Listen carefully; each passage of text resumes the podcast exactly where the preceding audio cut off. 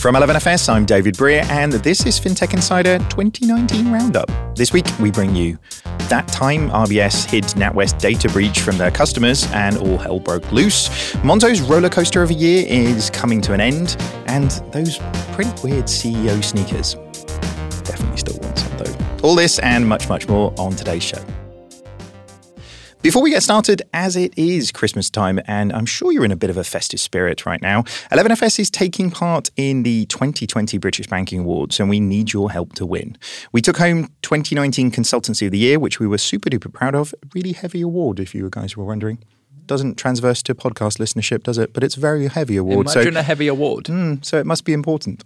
Uh, not just that, we're also taking part in the new category, which is Pioneer of the Year. So if you love what we're up to over here at 11FS, head over to bit.ly forward slash 11FS 2020 and nominate us for Consultancy and Pioneer of the Year. All right, let's get on with the news. Welcome to this roundup episode of FinTech Insider News. Today we bring you a recap of our favorite stories that have gone by this year, the stories that stuck with us, and the ones that were just plain old silly. To go through this, I'm joined by my colleague and co host, Mr. Simon Taylor. How's it going? Very good. Feeling festive. Ready for our Christmas do later. Yeah, you've got a Christmas jumper on and everything. Like you're you are looking a lot more festive than me. I was just like, I'm tired. Uh, here is a here is a hoodie that's camouflaged, but not very camouflagey. I was trying to hide, but not really. As always, we are not alone this week. We're joined by some super awesome guests uh, and all coming back. So we must have made a reasonably good impression on most of you, I guess. Nobody's nodding. So I guess that's not a. Oh, you're nodding out. Thank you. Finally, Emily. Thank you. All right. First up, we have Ali Paterson, who is the editor in chief at FinTech Finance. How's it going, Ali? All very good. Feeling very, very festive. Do you like the uh, Star Wars out tomorrow? I so, am. Uh, I'm loving it. Are you going to go and watch the movie? IMAX all sorted. Can't wait. There Can't you go. nice. Uh, do you know what? I don't think I've seen the last one. That might be what I do over Christmas. Yes, make that happen. I mean, with a five year old and a seven year old, they're not quite at Star Wars territory just yet, but maybe that's just bad parenting on my part. Massive generational thing. There's a lo- load of blogs about this. Ours is Star Wars Mr. Generation. Really? Wow, all the drama for Christmas. Find out more in January. All right, next up we have Emily Nicolle, who is the technology editor at City AM. How's it going? I'm doing great, thanks. It's a bit cold outside, but glad to be in the warm now. It suddenly has changed, hasn't it? And it's very... really wet as well. I can't wear any of my favourite shoes because they're just getting covered in mud. How dare you, weather? exactly. I, I, missed this last week. We were recording in New York. Nobody wanted to talk about the weather at all. uh, no, that's a lie. You guys just only spoke about the weather. that was just me. I tried really hard. Like they weren't biting at all. They were having none of it. They weren't. I need your sneaker cleaning tips later, probably. All right. Well, Mine I've got you on that one. All right. And last but no means least, Valentina Kristensen, Director of Growth and Comms at OakNorth. How's it going, Val? Very well. Good to be back. Nice to see you guys. You're looking very festive. Well, yeah, I mean, except David. Those yeah, with the weird like camouflage jumper. Yeah, yeah. well, it, it's a red camouflage jumper. I don't know what it's camouflage. Maybe camouflage against too much redness at Christmas. Maybe camouflage against Santa's. Maybe. Yeah, yeah. So I can sneak up on him and get a good gift. Didn't even see that. Yeah, there you go. Or fire, one of those two things. Yeah, right? sneak up on fire. Yeah. I mean, this is the insights people really tune in for. I think. All right, let's get started with the recap. So, to start us off, Emily, can you tell us why this story was so memorable to you and, and give us a bit of an introduction into what it was? Yeah, so this is the story about that time that RBS hid a NatWest data breach from its customers. Um, and the backstory to it was something that I remember particularly befuddled a lot of us in the room when we spoke about it. We spoke about it back in August on episode 351. Um, and the story goes it was on the Times um, that some highly sensitive personal data, and probably not just pretty much everything that you could consider highly sensitive, highly sensitive personal data that your bank would have of more than 1,600 NatWest customers had been taken home by a former employee for a home working arrangement. And then when she was fired, she didn't really know how to give it back in a safe and secure way, is, is her argument anyway. Um, the information included things like sort codes, credit card details, direct debit history, but not just that, also personal information like addresses, names, dates of birth, relationship status, everything. Um, she said she the employee in question said she tried to give it back to RBS or tried to have a negotiation with them about how she could give it back, but those talks broke down with the chief executive because um, they thought that she wanted to keep some of that information. That just kind of took all the negotiations off the table. She did want to keep some of it, but she said it was because she wanted to keep some for her own legal records in case she got sued. Um, but when she failed to be able to give them back to RBS, she then alerted the ICO to say, I've got this, and it's a massive data breach problem. What do I do? And it came all out in the Times. And none of us could make head or tail of it, really. It's a strange one, isn't it? And and I mean, since August, there hasn't been too much sort of follow up on this, has there? You know, you sort of really expected. I, I feel like sometimes we hear like half the conversation, and then the other part of it is like legal sort of wrangling and people being paid off here and there. Not that this would have happened in this case. I think I opened myself up to being sued at that point, just so we're clear. Um, but it's an interesting one, isn't it? That there wasn't any further follow up in uh, you know any sort of publication to go, and this is what happened. But Yeah. I mean, it's been a funny old year for RBS more broadly, hasn't it? They've been in the papers for you know some good things and some bad things over the course of the year. Um, I still say this is no uh, nowhere near quite as bad as that. Was it Westpac, where like an entire server fell off the back of a lorry in, in Australia? um, but yeah, the idea that you could essentially just allow a, an employee to take home customer records seems Yeah. sort of a bit weird. It's almost even if you go and read the story, even the reporter who wrote it, James Hurley, he still couldn't decide whose fault, who who was at fault, and where they go next because the ICO was like, well, this all happened in 2009. It's before our remit. We we don't know what to do with this information, and RBS just. I, I don't know what they decided with in the end and what the employee was trying to do with her legal representation, but I think may, they- maybe that information's still with her and we've got no idea what's happening to Maybe, it. maybe she'll send them Christmas cards this year because she has their personal details and their address and everything. Yeah. But, uh, What For would all you do in that 1,600 instance? people. very festive. What would you do in that instance? Like if, if like let's say for sake of argument, you had a spreadsheet that you thought was innocuous, and suddenly you've got all of this data. Like what what should you do? It, it, you could imagine you find yourself in a weird place, right? Well, I think I think she was dismissed because she raised concerns about the fact that she was working from home on customer data, Right. and so she got dismissed because she was concerned about what she had, and then now she's trying to give it back while still being concerned about what she has, and she can't give it back because they're concerned about what she has. It does feel very much like it's like somebody trying to give back a gift. I, I don't know why I keep bringing this back to the festive thing, like, uh, but it's like trying to take back a gift, but you don't have the receipt, uh, and the I get store person, credit? yeah, the person won't admit it. You can't get store credit, but you can walk away with something today, and that was sixteen hundred records apparently. So I wonder if she still has them though, like, because you know, surely just like whoever it is, like the you know the security within her house is not going to be as as good as it would do anywhere else, or that. I mean. Can somebody walk away with 1,600 records from Oak North? I very much doubt it. I, w- I would like to think they couldn't, but I mean, there hasn't been any follow up since you know since August, right? And we are now sort of at the end of the year.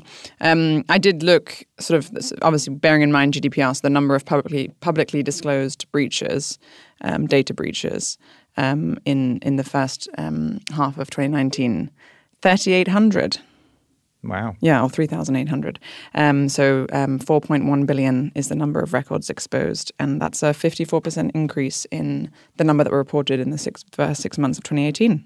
Wow, it's exploding, isn't You it? You almost wonder whether that's because we're now more aware of what a data breach is and that we have Yeah. rights and we know who to report it to. And so the ICO, I think, is some, something like they've got six times the amount of staff in one year now because they just have so much to do, hmm. which is, explains why they don't want to be the regulator of the internet whenever that happens. but I wonder if it's a correlation of things as well. Every year, the amount of data on the internet not only doubles, but it, it, it increases, increases almost exponentially. It's, it's doing more than Moore's law.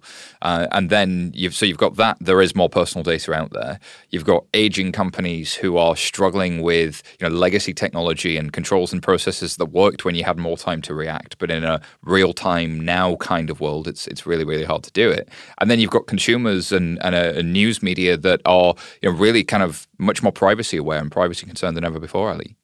Yeah, I I have to admit, I um, I did, I did watch The Great Hack, um, and that made me suddenly very, very aware of what of what my data is. But I think you've absolutely hit the nail on the head there. A lot more people are aware of what their data rights are, and the fact that people have their data. Whereas, hell, even six months ago, people were not anywhere near as aware.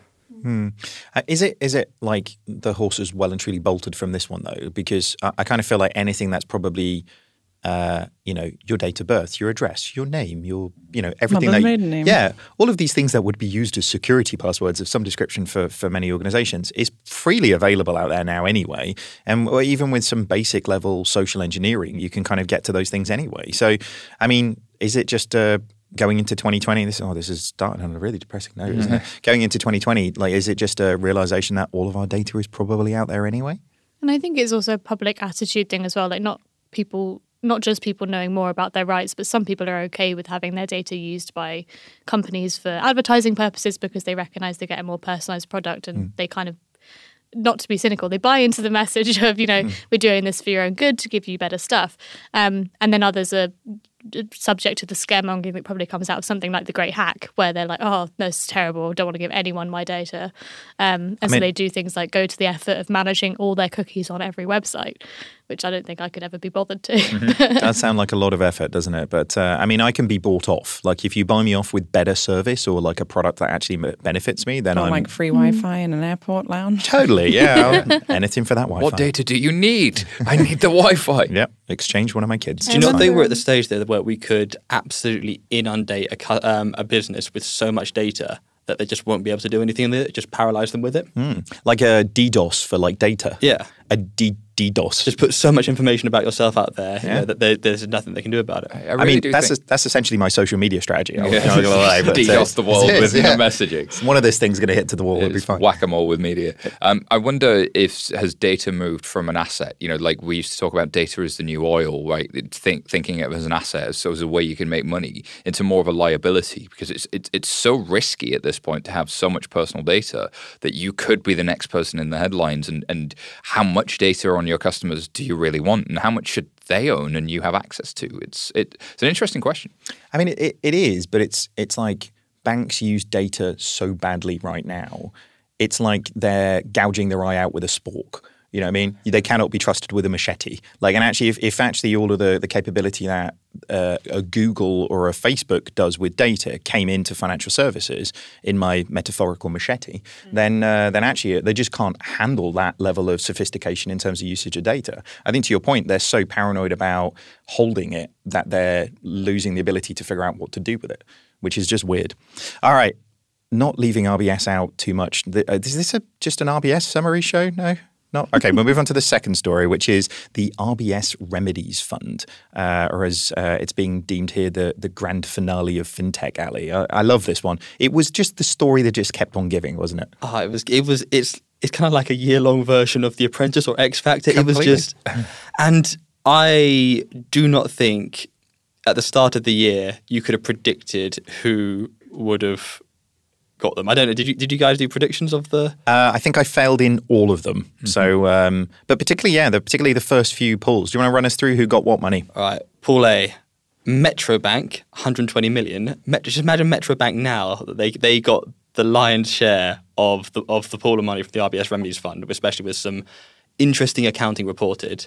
Well, and this announcement came out. I think it was was it like two or three weeks before the Yeah. the The timing, uh, yeah. the timing of the sort of issues and everything. So yeah, it did seem like particularly poor timing at the time, didn't it?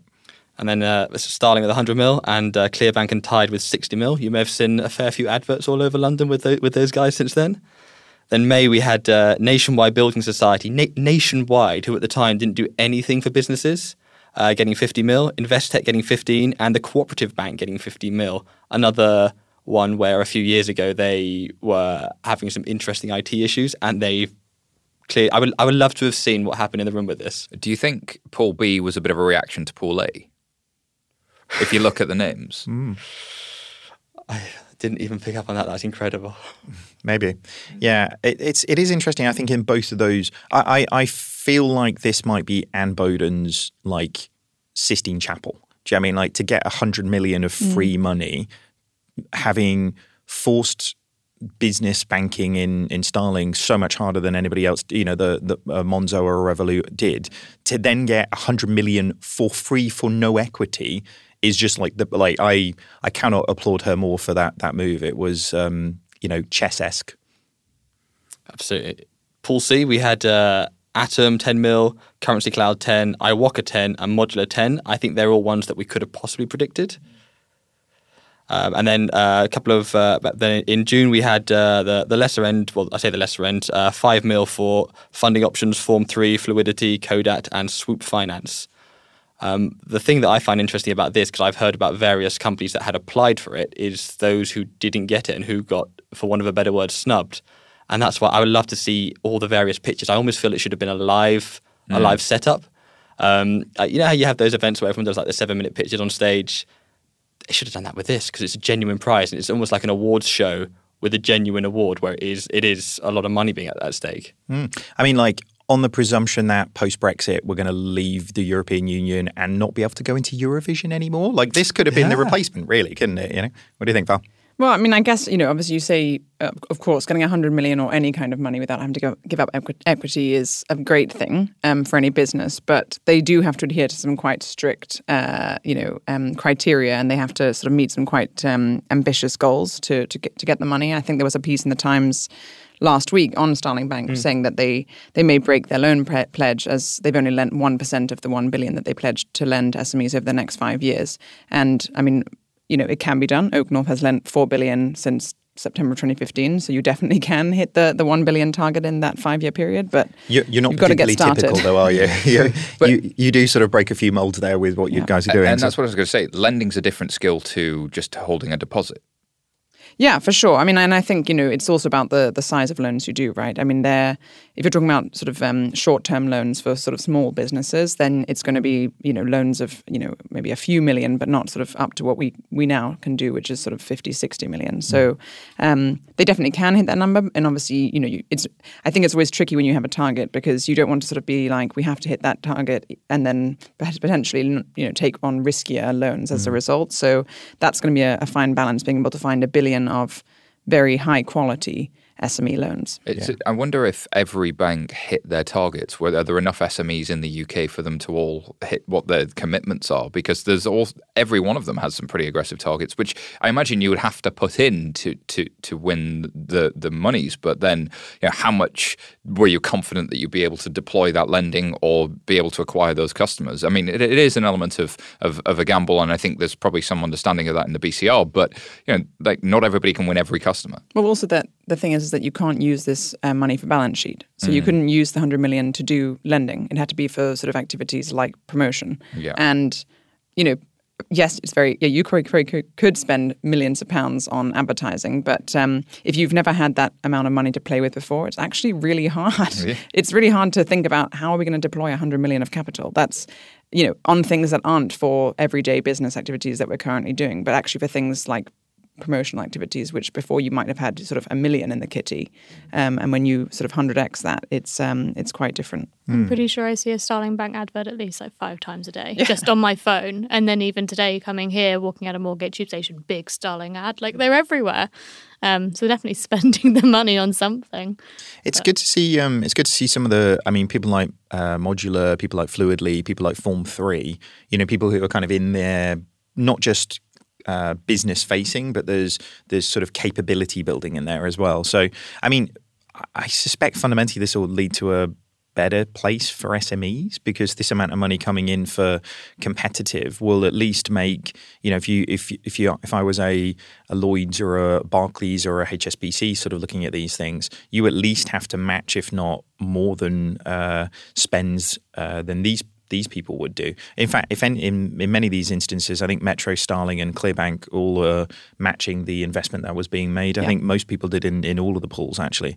Um, so you know, SMEs are going to get a much better uh, level of service over the next couple of years, I think, for this. But we can't forget it was just the weirdest punishment for RBS ever. I completely agree with you, Ali.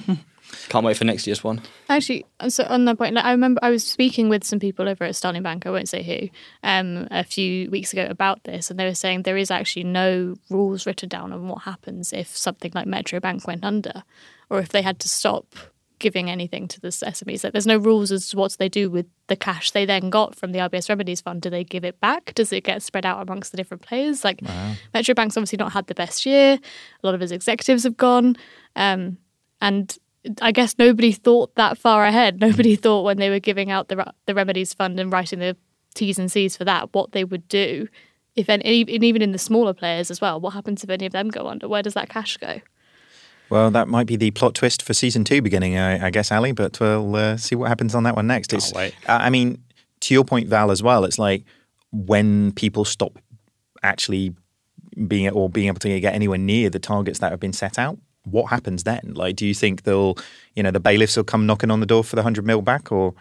I mean, I, I don't know if that would happen. But as you say, I mean, it'd be interesting to see. I think it's really good for other businesses like iwoca, right? Because in that's a sector that's having a particularly difficult time at the moment. And iwoca's really coming out as a sort of beacon of hope for peer-to-peer lending. Um, you know, being profitable um, and being, uh, you know, obviously having secured a significant amount of um, investment from investors, but also then um, securing this uh, or winning this grant. Um, you know, and I think it's uh, hopefully they'll be able to do, you know, do some really good things with it over the next few years and prove that, you know, there's still a future for this sector. Is there something about changing how lending is done as well a little bit? Because uh, if you were to look at the market, there was there was an aggregate demand of lending, and then there was sort of GDP growing, so therefore there would be a little bit more risk that the the market could accept every year. But there was sort of a line in the sand below which you know you could lend more by having more risk appetite, mm. and that was the old game. But actually, the technology and other things allow you to identify pockets of risk and price it differently. How many people are thinking in that lens versus just deploying a load of marketing and trying to win the business that was already there. So there's more people fighting after less businesses. It reminds me of what happened with open banking when that first started coming in, and they opened the open the implementation entity and they to try and you know get all the CMA nine on board, and then nobody met the deadlines. They had to extend the deadline, and now the deadline's been extended again, and the OBIE is still around. They're still employing lots of people to try and get that over the line. And I think that's what's going to happen. I mm. think 2023 is going to come. Nobody's going to be ready or have spent all their money, and they're just going to extend it rather than trying to think smart about how they could change the way lending is done. Yeah, I think they, they seem quite soft on deadlines when they really believe that it'll have a positive impact on it, and then really hard on deadlines when people have just been naughty doing naughty things, haven't they? So, all right. Let's move on though. I mean, if nothing else, I think we can agree with all that money, they're going to have some really good Christmas parties, I imagine. all right. So, next up, we have that time fintech went very, very wrong. Val, uh, give us a little bit more on this one. It sounds very yeah. interesting. Um, so basically, so this was a story written by Jemima Kelly, who um, is a journalist at FT's Alphaville. Um, and if you've ever read any of her stuff, she's sort of very tongue in cheek, um, sort of very dry sense of humor, very sarcastic. Um, and so, and they're sort of quite long, um, sort of sorry, short form stories. So good snippets for sort of your lunch break. But this was one where she you know, she she basically took uh, the bus. Her, she paid with Apple Pay, um, and she paid her ticket with Apple Pay, and then her phone ran out of battery, and she was unable to prove to the um, person who came on to check tickets that she had in fact paid. Um, so she contacted TFL, who told her, you know, send us, you know, uh, your bank statement, and then we'll kind of come back to you and send you a letter um, in the next seven to ten working days. And sort of the the number of delays that were done as a result of having to send these paper statements meant that she ended up with a fine of sort of almost five hundred pounds. So I liked the story because it's sort of she she go through she goes through from beginning to end, sort of getting on the on the bus. But actually, the headline is quite misleading because it says the time fintech went very very wrong. I mean, yes, fintech being I guess in this case the Apple Pay, mm. but had she been with a bank like Starling or Monzo, she would have been able to get download a statement immediately on the app and then send it to TFL and prove that she had paid, rather than having to have this you know seven to ten working day delay, which ultimately led to her um, you know missing the deadline and having to pay the five hundred pound fine. So in some ways, it actually proves that you know fintech. If if you bank with a real fintech um, or a, a, bank that has the ability for you to download statements instantly, then um, you know you can probably avoid uh, big fines. So it's a quite a rare one-off case, but I just thought it was um, yeah a really good use case as to why you should uh, switch to a, a, a, a neo bank. Mm. I mean, the moral of this story is uh, Christmas number one present is a uh, portable charger, ladies and gentlemen. Because, yeah. Um, yeah. I mean, it is a, a, bizarre sort of edge case that they fell through, really, isn't it? And I mean, it reminded me a bit of, I mean, if you can remember a couple of years ago, Monzo, which was just a great PR story, and maybe maybe they, they set it up in that way, but that guy who got his. Um, I think he got his wallet stolen, and then he was able to, to f- track on his phone mm. where yeah. it was being spent, and sort of then went and actually confronted the uh, the person. Um, and that's a great example of sort of the use of technology being able to help you in you know quite a, a rare case. It's not like um, the gambling blockers, which would obviously apply to a lot more people. So I just thought this was um, you know quite a, a, funny instance where had she been with um, a Monzo or Starling, she probably could have saved herself five hundred pound fine and, and a lot less stress. Mm. I love that in in the wake of this as well. I mean, so obviously Apple would have been working on it before but since this story, they've then launched Express Travel.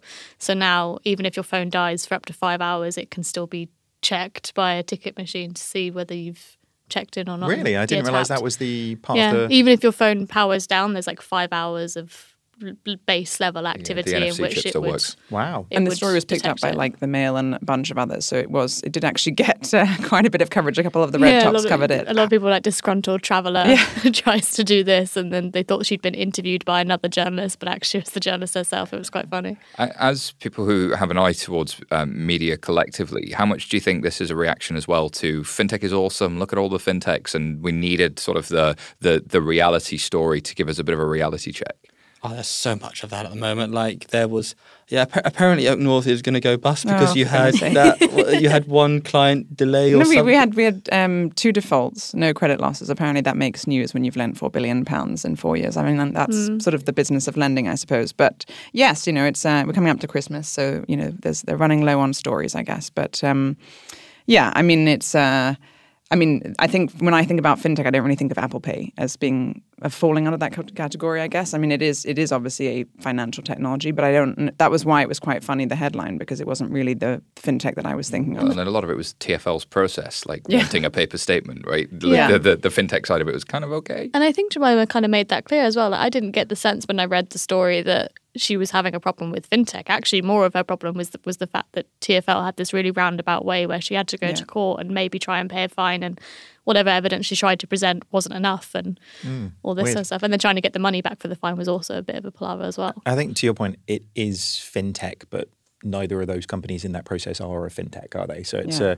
an interesting thing. I wonder if TFL internally have gone. We want to get. We should get into fintech. We're a fintech. Or maybe, so that we did a podcast a few weeks ago called "Everything Is FinTech." Right? There's a lot of uh, damn it, we're making it worse for ourselves, aren't we? but yeah, but it's it, it is almost the other way around. You look at um, Google looking to do the partnerships. You look at Apple Pay's been around for some time, but now Uber looking to do their partnerships in banking. Like anybody that has enough of a value chain where financial services can be useful for them, starting to consider at least financial services as part of their operating model and taking some of the tech in house because you know, incumbents aren't always able to provide what they need. I mean, your your point a second ago as well about is there a bit of a backlash to fintech? I mean, do you want to sort of unpack that a little bit because it it does feel like the the headlines are becoming a little bit more. I mean, we we love an under uh, like a, an underdog, don't we? So Yeah. you know the fact that now. Um, these bloody oak norths are getting too big for their boots. Yeah. Then uh, you know people are starting to sort of be a bit more. I wonder uh, if there's an appetite uh, or a reader who doesn't work in fintech, who's been in the city for a long time, that has been plugging away, um, and probably saw the rise and fall of things like peer to peer. And I don't say peer to peer has fallen, but peer to peer, you know, kind of came out as the you know the, the it was going to change the world, and it hasn't. They're getting banking licenses and they're looking to raise deposits so that they can lend with a better cost of funds. You know. They called it right on that one. You know, is are they you know working towards that bias and that benefit of experience, uh, or is it something that you know there is a broader consumer thing for? Like as we're moving from early majority into late majority, there are just people who are like, oh, maybe that's not for me, and and that there's a genuine audience for that kind of conversation. I, I wonder if there's like just an it's like an old school model. Like I think um, bizarrely, I think if you look at a lot of the, there's been some things that older banks have been doing lately that have got amazing amounts of press, and I think it's down to old fashioned relationships that they have rather than it being necessarily a good story. It's like somebody somewhere knows the the editor of you know big newspaper X. You know, Well, it's also because the majority of people bank with the big five. So if you read something about a, a place where you get your money or the card that you have in your wallet every day, you're more likely probably to read it than one that you've never heard of. I think that's also the it. relevance It's- thing, yeah. Yeah, I mean, it, it's just it, it it will apply to so many more people, um, and because those are international brands, right? The Barclays, Lloyd's, Santander's. Um, but bad news sells as well. Um, and if you know if that's the worst thing that they could write about Oak North in four years, then I, that makes me incredibly But proud. What, what I love is that it totally didn't bother you. No, I mean, you know, I'm not bothered by it at all.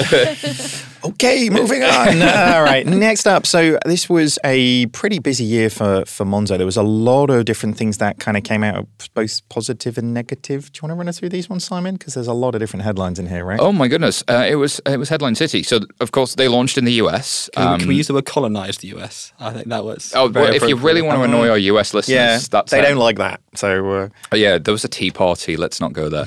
Um, so Monzo did launch in the United States, although very early. Um, looking to challenge some of the uh, established giants over there and, and, other fintechs. They got a two billion dollar valuation um, after raising 113 million. Um, they hit three million customers in the UK, which means one in 20 UK adults now bank with Monzo.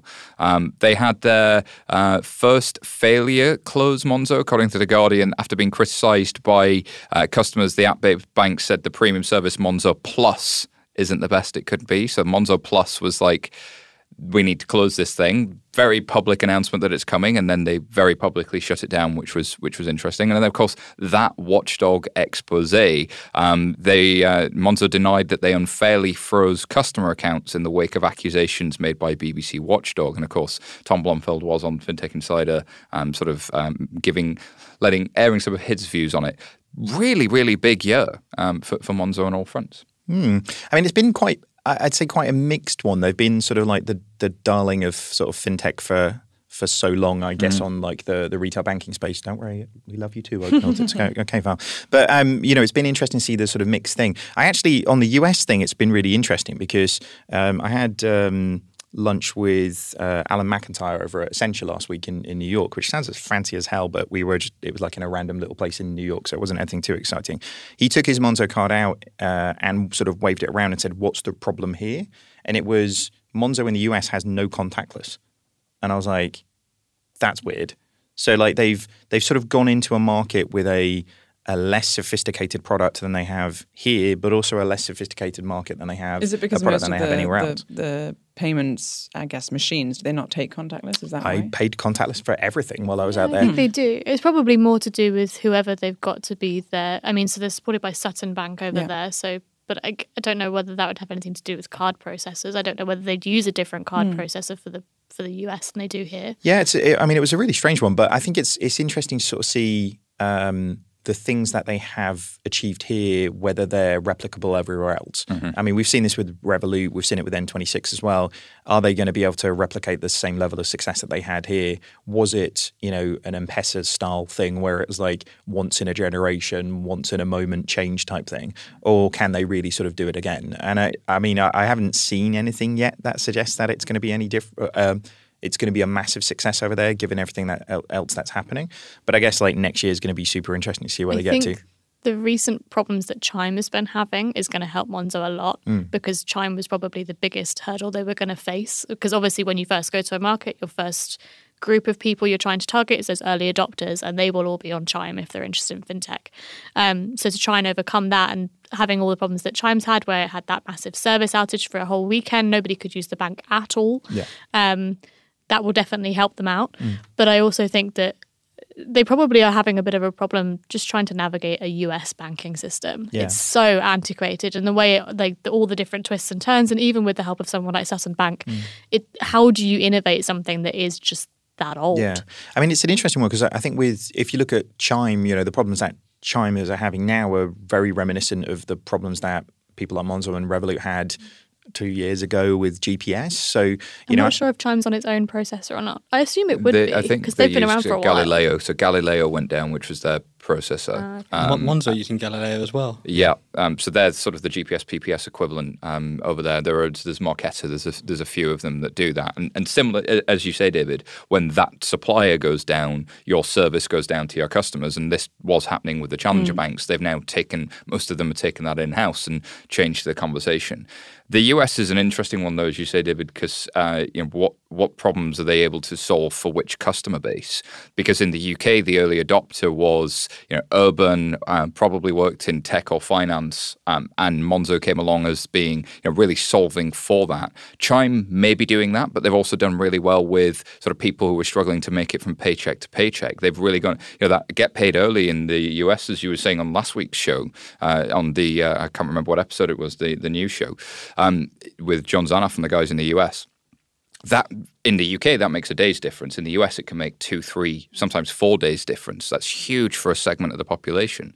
Who's that community in the US? Who's that sort of early adopter? And are they already with Chime or are they with somebody else? I, I don't know who you guys think think it is. Is it the same as the UK or is it different? I noticed for a lot of the US digital banking launches over the last two years, one thing that's always come up is the underbanked and the unbanked. And pretty much every player has some kind of vertical in which that is an area they're targeting. Um, so I think that's probably one thing that Monzo's thinking about a lot is that obviously there are a lot of people in the US that have a smartphone but probably don't have a bank account or have a bank that doesn't have as many ATMs everywhere. And it's still a very cash heavy area as well. So trying to get everybody onto card will be a, um, a mission in the first place. And I think that's exactly it. I mean, the whole proposition will have to be quite different because I mean, I'm a Monzo and it's my pre- pre- like my main current account here in the UK. And you know, with things like getting cash payments, for example, you know, then having to go to sort of those checkpoint places and put, put the money in and then pay the six pound penalty to deposit money. Um, and that is something, as you say, uh, America is still somewhere that, that relies quite quite heavily on on cash. Um, and uh, and it's also, I mean, it's again a, a market where people care about their credit cards. So unless Monzo potentially looks at offering something, you know, I mean, you've got everything from the Apple credit card, Uber credit card. I mean, every, as you mentioned, all the big tech guys also have their own credit card sort of offerings. Um, and I think that's an area they'll have to at least look at, um, which is going to be quite different to the to the UK. Mm. And, it, and it's an interesting point in the cycle as well, isn't it? Like, by no means is the job done here.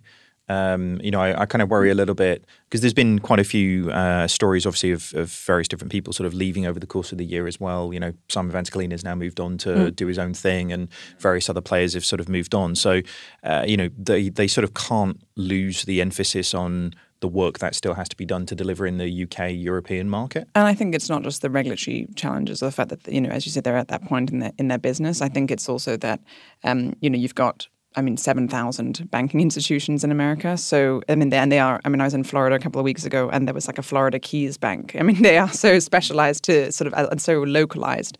Um, it's not the same as sort of here in the UK where you've got a system, you know, CASS, which enables you to switch, you know, from your main current account to, to Monzo or, or another, another bank in sort of seven days. It's, it's not the sort of system that's set up. So, mm. even getting people to have it as their main current account is going to be totally different there versus here. Yeah. Um, the infrastructure is just um, very very, different.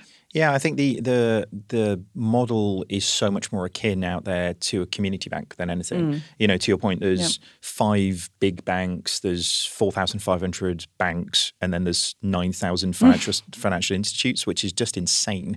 Um, so, you know, being in a situation where they're building community in the way that they did here, I wonder if it's going to be more of a, an interesting challenge, less to RBS or you know Barclays like it was here, more to tier three or community banks over there. Um, but hey, it'll be uh, interesting. And, and who are those communities, and are they geographical or are they a segment in some way?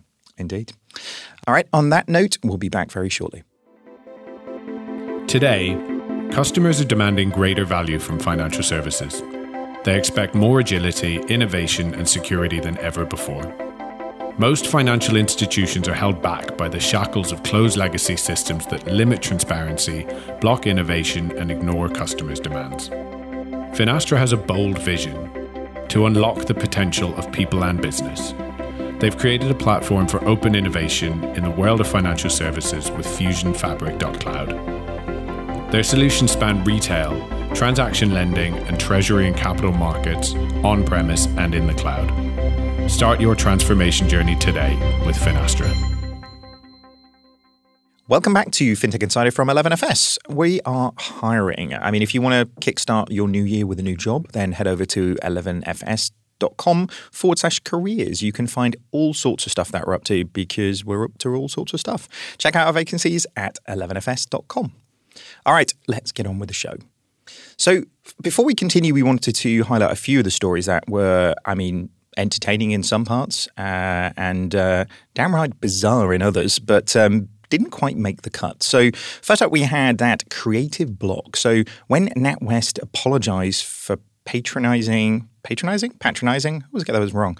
Uh, when NatWest apologized for patronizing women by patronizing women. So this was the story uh, that they posted around the Mr. Banker thing. Can you remember that? It was very entertaining. It was the whole um, apologizing but making it sound really, really, really, really bizarre. We're not going to go into detail of it, but I think we gave this a bloody good go on the other one. Uh, and speaking of patronizing women, we had EY instructs women to dress nicely and not speak directly to male colleagues' faces as it makes them nervous, which was also entertaining, which I think you covered in the blooper reel as well, actually, Alex, which uh, we'll definitely get there. Men are like bears. Make yourself look big, I vaguely remember saying. Um, so Simon, what else happened? I think lots of Libra stuff. all the Libra happened. This isn't the right podcast for it, of course. There is Blockchain Insider available on iTunes now. But my goodness, that was, I mean, that was a huge story, Emily. It was, it was kind of massive, right?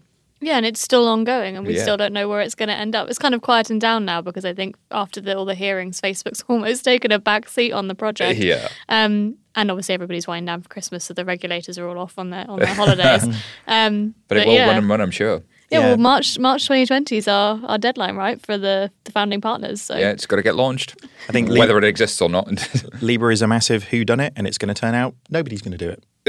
Moving on. Um, so well, the next story was about British Royal Mint had produced a solid gold card, but you needed eighteen thousand seven hundred and fifty pounds to get one, which was mental.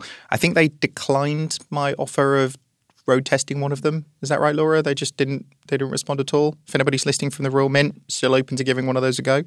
Uh, and last up, we had Snoop Dogg invested in Klarna, which I think was one of my favourite stories of the year because it was just really funny. it was a mash of two things you love fintech and, and Snoop Dogg. Indeed. All right, let's get on with the actual stories then. So, next up, we had Bank of England finally welcomes fintechs. So, this was over on the Financial Times. The Bank of England announced their intentions to open their vaults to tech companies for the first time. I don't think that was quite literally. in It that wasn't setup. their literal vaults, was it? That would be good. Lots of gold. Uh, so this was. Uh, do you know what? I think actually the last few years of uh, Mark Carney's kind of reign in the Bank of England have just been a joy, haven't they? Really, I, I feel like he, knowing that he's sort of on the way out, has become so much more uh, relaxed into the the ability to kind of say what he's really, really thinking and just be a bit more controversial. So. Um, has the Bank of England really sort of relaxed its policies, or is this just get good head uh, headline? No, there's there's two material changes here for me. One is allowing payment providers to store funds overnight in interest-bearing accounts, um, and two is potentially access to the balance sheet as a result. So it's uh, sorry, two is uh, potentially access to the payment systems directly. So you used to be able to get in through a clearing bank like Clearbank or RBS or, or Barclays um, as a payments provider. Now you could potentially go directly to the Bank of England, have direct clearing, which which would be really really different, and not just in faster payments, but in, which was Vocalink, but you're talking about Chaps and um, and, and the other systems as well. So that's Sounds huge. very British, talking about chaps. Indeed, we have a payment system called Chaps. I know. we have also a, uh, a checking service called Watto. we don't really which is Americans, fantastic. sorry. So th- those two things are huge. No other central banks have gone that far. Um, and so, to your point, Mike Carney did did uh, move the needle in Threadneedle Street. And now he's going to be an, M- a UN envoy for climate change in financial services or climate finance. I can't remember which way round it is. Yeah, I They're two was, different things. I, I think But- it was climate finance. So Yeah. sustainability within financial services, essentially what he was going to take up. With a, I, I think I read something about how small his salary was. There was a dramatic pause there. I didn't mean there to be, but yeah, the salary for that new role, right?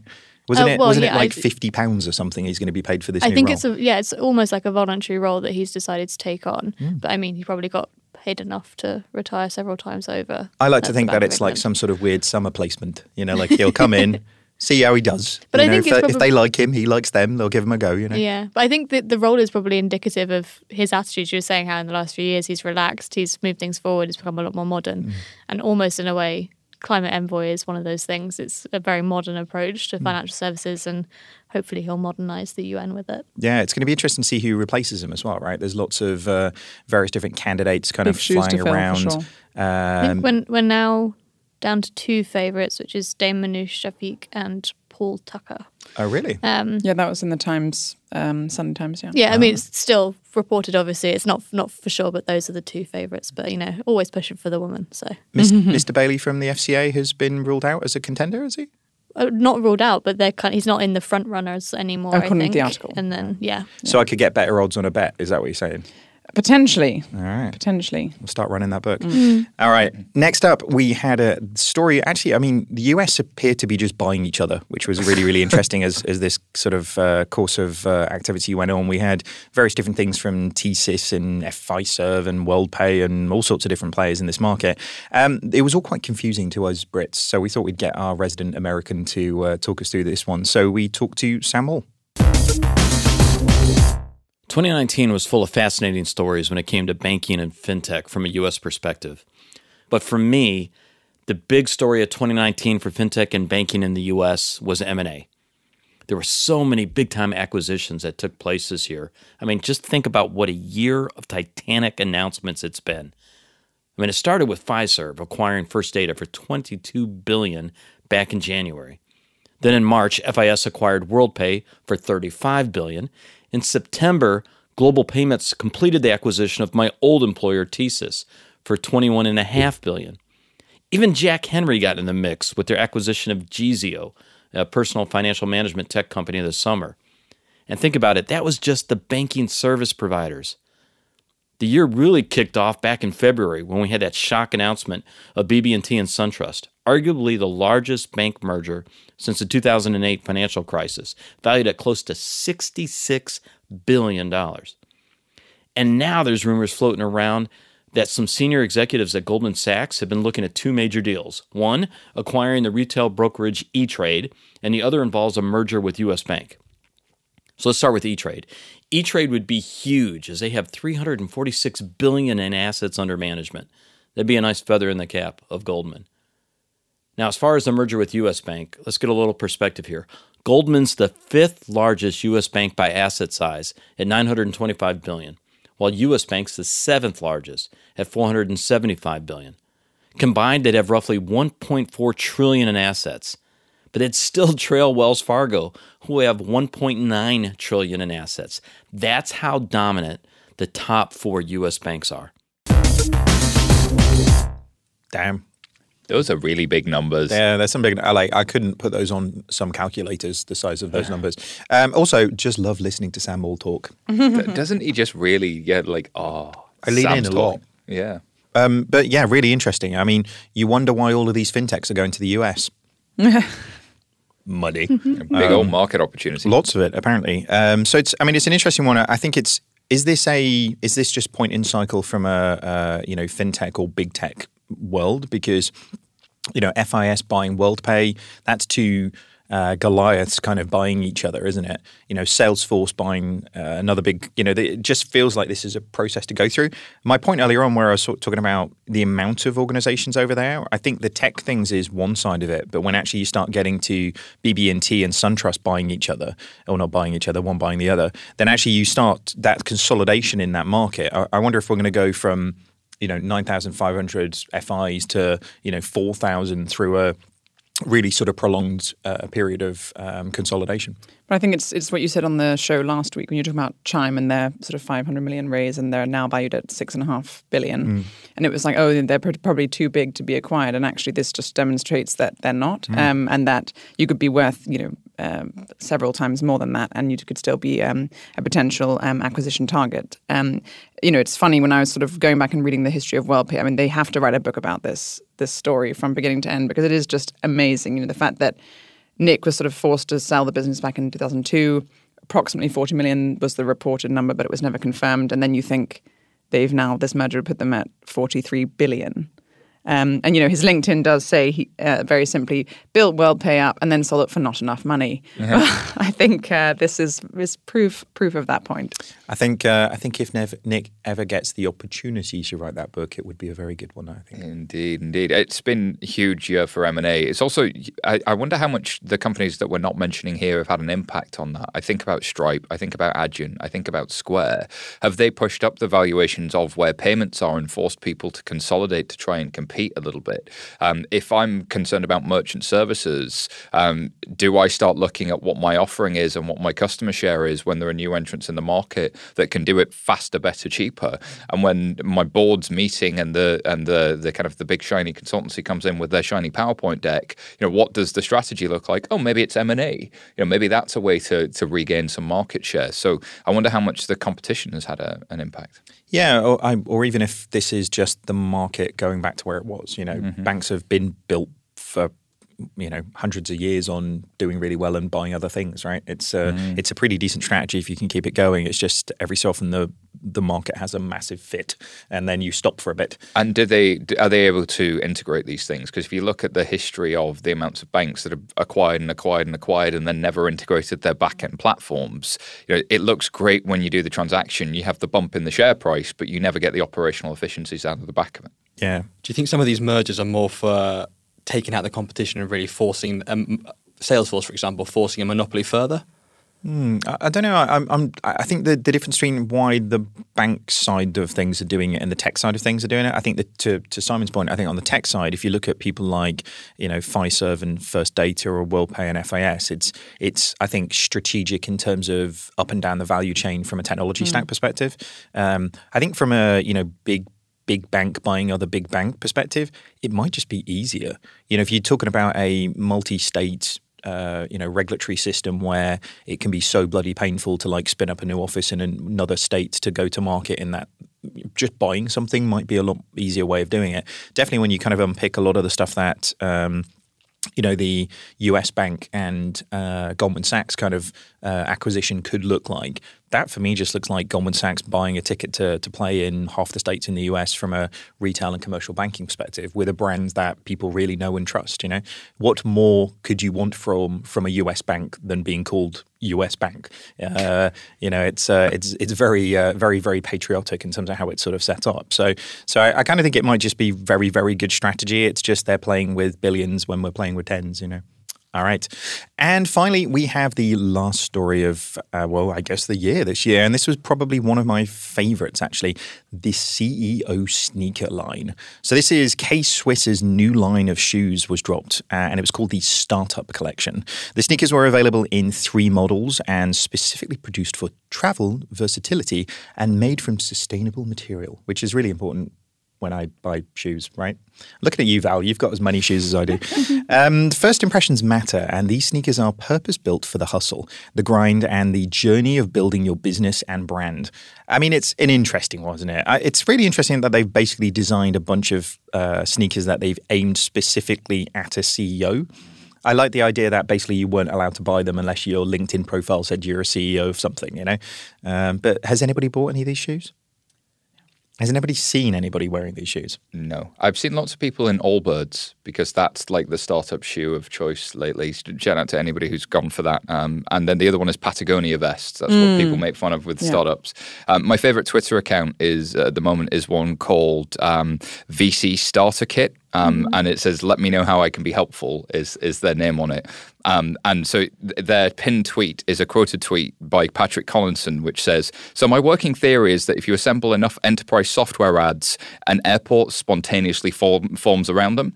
Um, and then they say this, but for Patagonia vests and venture funds. like, so th- I think there is something about this um, sort of playing to the entrepreneurial mindset that's pretty fun.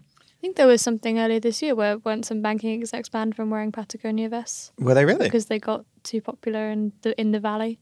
Really? Yeah. So it became like a, a I'm uniform. I'm going to need to Google that. But yes, I, I'm pretty sure there was a thing where basically they were told no more wearing vests because there's too many of you wearing vests. the It did- power vest, the. Mark Bezos, uh, not Mark Bezos, I'm going Mark Jeff. Benioff, yeah, Jeff Bezos um, Patagonia vest power look sort of Yeah, the Bay Area uniform is a Patagonia vest and a pair of Allbirds. Didn't it just essentially become like a parody of itself, though? In, in Yeah. like, and what I've know, I've know, like, as somebody who only buys Nike trainers, I've never heard of Allbirds. So, like, what's that? It's, It's like a Flyknit, Like a what? a Flyknit, a Nike Flyknit. It's basically Oh, that. okay. Yeah, yeah. I was like, a literal fly net? Yeah. I was, No, I was fly like, for flies.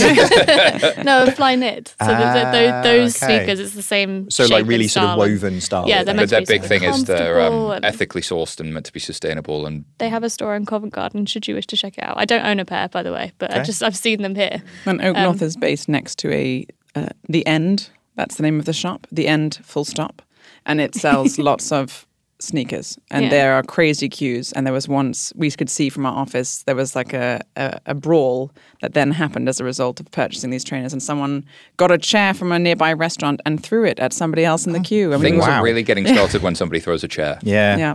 I apologized a lot, okay? Um, I take all of it back. I mean, the the thing that's probably happened to me over the course of this year is Nike has like fucking clocked me.